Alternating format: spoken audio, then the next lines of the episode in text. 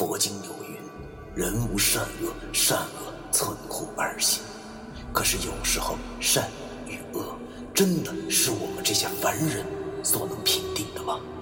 而什么是善与恶？难道就真的没有两全之法了吗？那些被现代社会定义为迷信的事物，他们很多和我们一样，同样有着感情，有家庭。难道我们真的还要为那坚强的正义而消灭他们吗？欢迎收听 FM 幺七五六八九，我当阴阳先生的大纪念。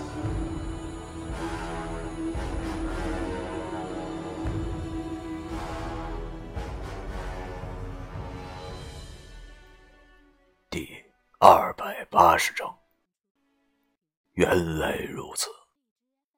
下。夜晚继续，我一个人呆呆的向福泽堂的方向走去。刚才的一切就像是一场梦，一场真实的梦。我不知道杜飞已去了哪儿，同时我也不知道接下来我该怎么走。我嘴里叼着烟，吐出来的烟雾混合着哈气，夜已经很深了。前方依旧一片灰暗，我不知道那个所谓的黄帽子是谁，我也不清楚他到底有什么目的。现在的我只希望杜飞宇能平平安安的，不要再做出什么傻事。想到了这里，我又苦笑了一下。他不做傻事才怪，生前就是一做傻事的人。不说，这正是福不双至，祸不单行。这两天的我，似乎依然是人生谷底。自打我醒过来以后，接二连三的祸端压得我都喘不过气儿来。短短的几天，人世间的风云变幻尽收我心。我感觉到了这虚伪的现实，命运的枷锁，每个人。都无法逃避，还不如他妈不行呢！我自嘲了一下，然后继续走下去。忽然感觉我真的太累了，我该怎么办？怎么才可以阻止石决明？可是，即使我阻止了石决明，又能有什么用？逃跑的女鬼是杜飞玉，眼见着和白无常的约定之期马上就要到来，可是，难道到时候我真的要把杜飞玉交出去吗？我能吗？他大爷的，也不知道为何，知道了杜飞玉就是那个女鬼之后，我心中的那股酸楚竟然变淡了很多。这可能也是事情实在是太多。由不得我继续颓废下去了吧？我现在能做的，就是尽快想出个办法来。可是这个办法哪是那么容易能想的呀？我苦笑了一下，真他大爷的冷。走一步说一步吧，别问这一步有多远。但愿苍天有眼，不要再让任何人受到伤害了。我抬头望着这天，今天是十六，月亮似乎比十五还要圆。我紧了紧衣服，然后把双手插到兜里，便低着头继续的走去。一个多小时后，我回到了福泽堂，可能今晚也注定是一个不平静的夜晚吧。福泽堂在马路对面，但是我却在这边站住了。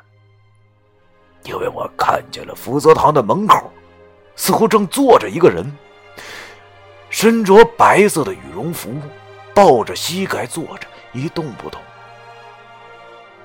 我望着这个人，顿时有点惊呆了，也不知道是怎么回事。我这双眼睛自打从地府回来以后，明图就一直开着，用不用符都是一个样所以在夜晚之中，我能看清楚很多东西。包括那个人，我望着那个人，我忽然心中一酸。那分明是刘雨迪呀！小丫头来这儿干什么呀？她在等我吗？我心中充满了疑虑，但是这疑虑马上就被担心所代替。要知道，现在的天儿多冷啊！我不知道他已经在这坐了多长时间，但是这样下去一定会被冻坏的。想到了这里，我便快速的跑了过去。可能是听到了我的脚步声，刘雨迪抬起了头，水汪汪的大眼睛却是通红通红的。我看着刘雨迪这般模样，虽然不知道发生了什么事情，但是我的心中莫名的悲伤。我终于弄明白了自己。我是真的喜欢他。算算，我这一次一走就是一年多。刘雨迪看上去瘦了，以前有些婴儿肥的小脸已经可以看见了棱角。寒风之中，他就坐在我面前，雪白的肌肤被寒风挂上了一丝红润。他抬起头望着我，眼中满是柔情，还有一丝酸楚。他见已经消失了一年多的我再次出现，有些愣住了，然后泪水便再也止不住夺眶而出。然后他马上站起了身，扑进了我的怀中。我只感觉到怀中一暖，一股幽香入鼻，同时心中也就跟着一震，半边脸哭笑了起来。这真的是一个不平静的夜晚呢。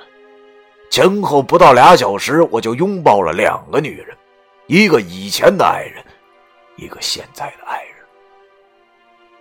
只不过，我将杜飞宇揽入怀中，是那样的冰冷，而抱着刘雨迪的时候，却能感觉到一片温暖。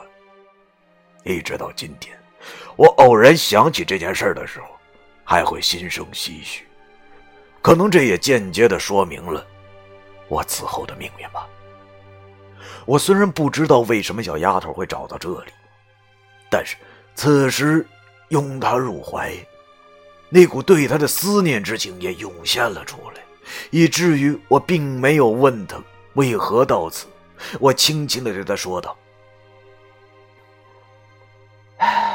傻丫头，这么长时间没见了，你怎么自己找来了呀？”嗯，而刘雨迪并没有回答，他就这样在我的怀里哭着。我轻轻摸着他的头发，一年的时间里，他的头发长长了，人似乎也显得稳重起来。只见他哭够了，然后抬起头望着我，并没有问我去哪儿了，而是对我说道：“小菲菲。”我现在才来，对不起，对不起，真的对不起。我望着怀里的丫头，很显然，她已经把那份温暖传给了我。于是我便对她说道：“啥对不起呀？来，先进屋再说吧，外头冷。”于是我便打开了福泽堂的门，我和他走进了屋。我把外套脱掉以后，转身见到刘雨迪心事重重地坐在了桌子旁边。他望着我，还是那副欲言又止的模样。其实我也有很多的话想跟他说。要知道现在都什么时候了，三天以后会是什么样子，我都不清楚。我不能留下任何遗憾了。况且，刘喜刘大爷现在已经死了，我有义务告诉他这一切。于是我便从饮水机里倒了杯热水，放在他面前，跟他说：“哎呀，说什么对不起呀？赶快喝点水吧，暖和暖和。哎，对了，你怎么知道我回来了？啊？”刘雨迪见我问他，便再也忍不住，张嘴说道：“其实，正等他说话的时候，福泽堂的电话忽然响了起来。”于是我便打断了刘雨迪，对他说：“哎，等会儿啊，我我去接个电话。”我走到电话前，愣住，因为我看见来电显示的那个号码正是石觉明的。一想到石觉明，我这心中顿时咯噔一声。他大爷的，这么晚了，他打电话来干什么呀？不过想想，他既然打来了，一定有什么阴谋。妈的，我为何不听听啊？想到这儿，我便接起了电话，然后冷冷的对着电话说道：“你有什么事儿？”电话那边传来了石觉明照片般的笑声，只不过这笑声听在我耳朵里是那样的恶心。只听石觉明用仿佛阴谋已经得逞了的口气对我说道：“老朋友，想不到你还真是无知啊！你竟然想派吴本魂来杀我，可能吗？”什么？我冷。我什么时候派过吴本魂去杀他？这到底是怎么一回事？忽然，我心中萌生了一种可怕的念头：难道是他？不，这不是真的，这不是真的。于是我也顾不上什么了，马上对着电话大喊道：“到底你说那个吴本魂是什么？”只听电话那边的石觉明冷笑了一下，然后对我说道：“吴本魂，哼，无本魂当然就是无本无缘、没有任何记录的鬼魂了。”我的好兄弟，这个无本魂一直就在你身边啊！想当初你还让我帮你补算呢，这就忘了。我脑袋嗡的一声，果然是他。此刻我的心中顿时沉到了谷底，想起了刚才杜飞宇对我说的话，他说他不会让我去送死的。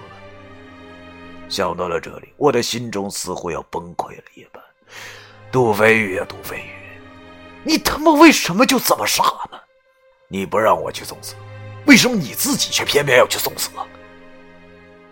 想到了这里，我便再也忍不住了，对着电话大喊道：“石觉明，你他妈要是敢动他一根手指头，相信我，天涯海角，我一定会杀了你。”电话那边的石觉明继续冷笑着对我说。好兄弟，你生个什么气呀？又不是我要你这么做的。不过你放心，虽然你这么对我，但是我依旧会把你的命也改了的。等你的命箍消失之后，你就可以乖乖回龙江种地了。到时候可别说兄弟我不照顾你啊！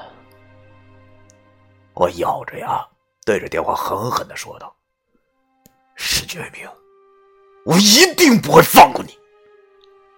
电话那边传来了石觉明不屑的声音：“哼，那好，我等着你，我看你怎么不放过我。”说吧，电话挂断了，传来了嘟嘟的忙音。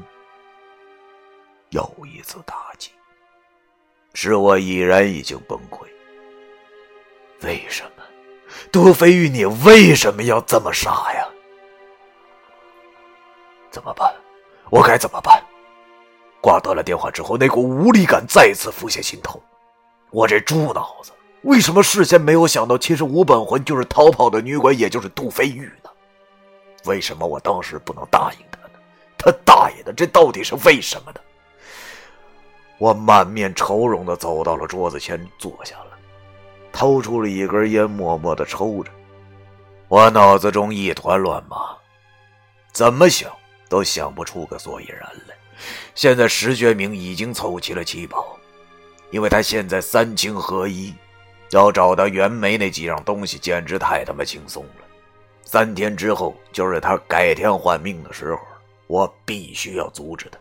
可是我要怎么阻止？我连到时候他会在哪儿都不知道。虽然他之前跟我说过是要在江边摆阵，但是那时候的他是有求于我，现在的我对于他来说已经没有了任何利用价值。为了不节外生枝，他他妈还会在江边摆阵，那才怪了呢！我操你大爷的！这到底我要怎么办呢？就在我一筹莫展的时候，只听到旁边刘雨迪对我说道：“又出什么事儿了？”我才想起来，身边还有个刘雨迪。于是我强打起精神，转头望着他，苦笑的摇了摇头，说道：“没事，没什么。”说吧，我便继续抽着闷烟，想着我到底该怎么办。而这时，一旁的刘玉迪叹了口气，然后竟然对我说出了一句再次让我感到惊讶到不行的话。只见他轻轻的对我说道：“须知道德化太轻，任取九宫为九星。自将八卦化八节，一气同三，是正宗。”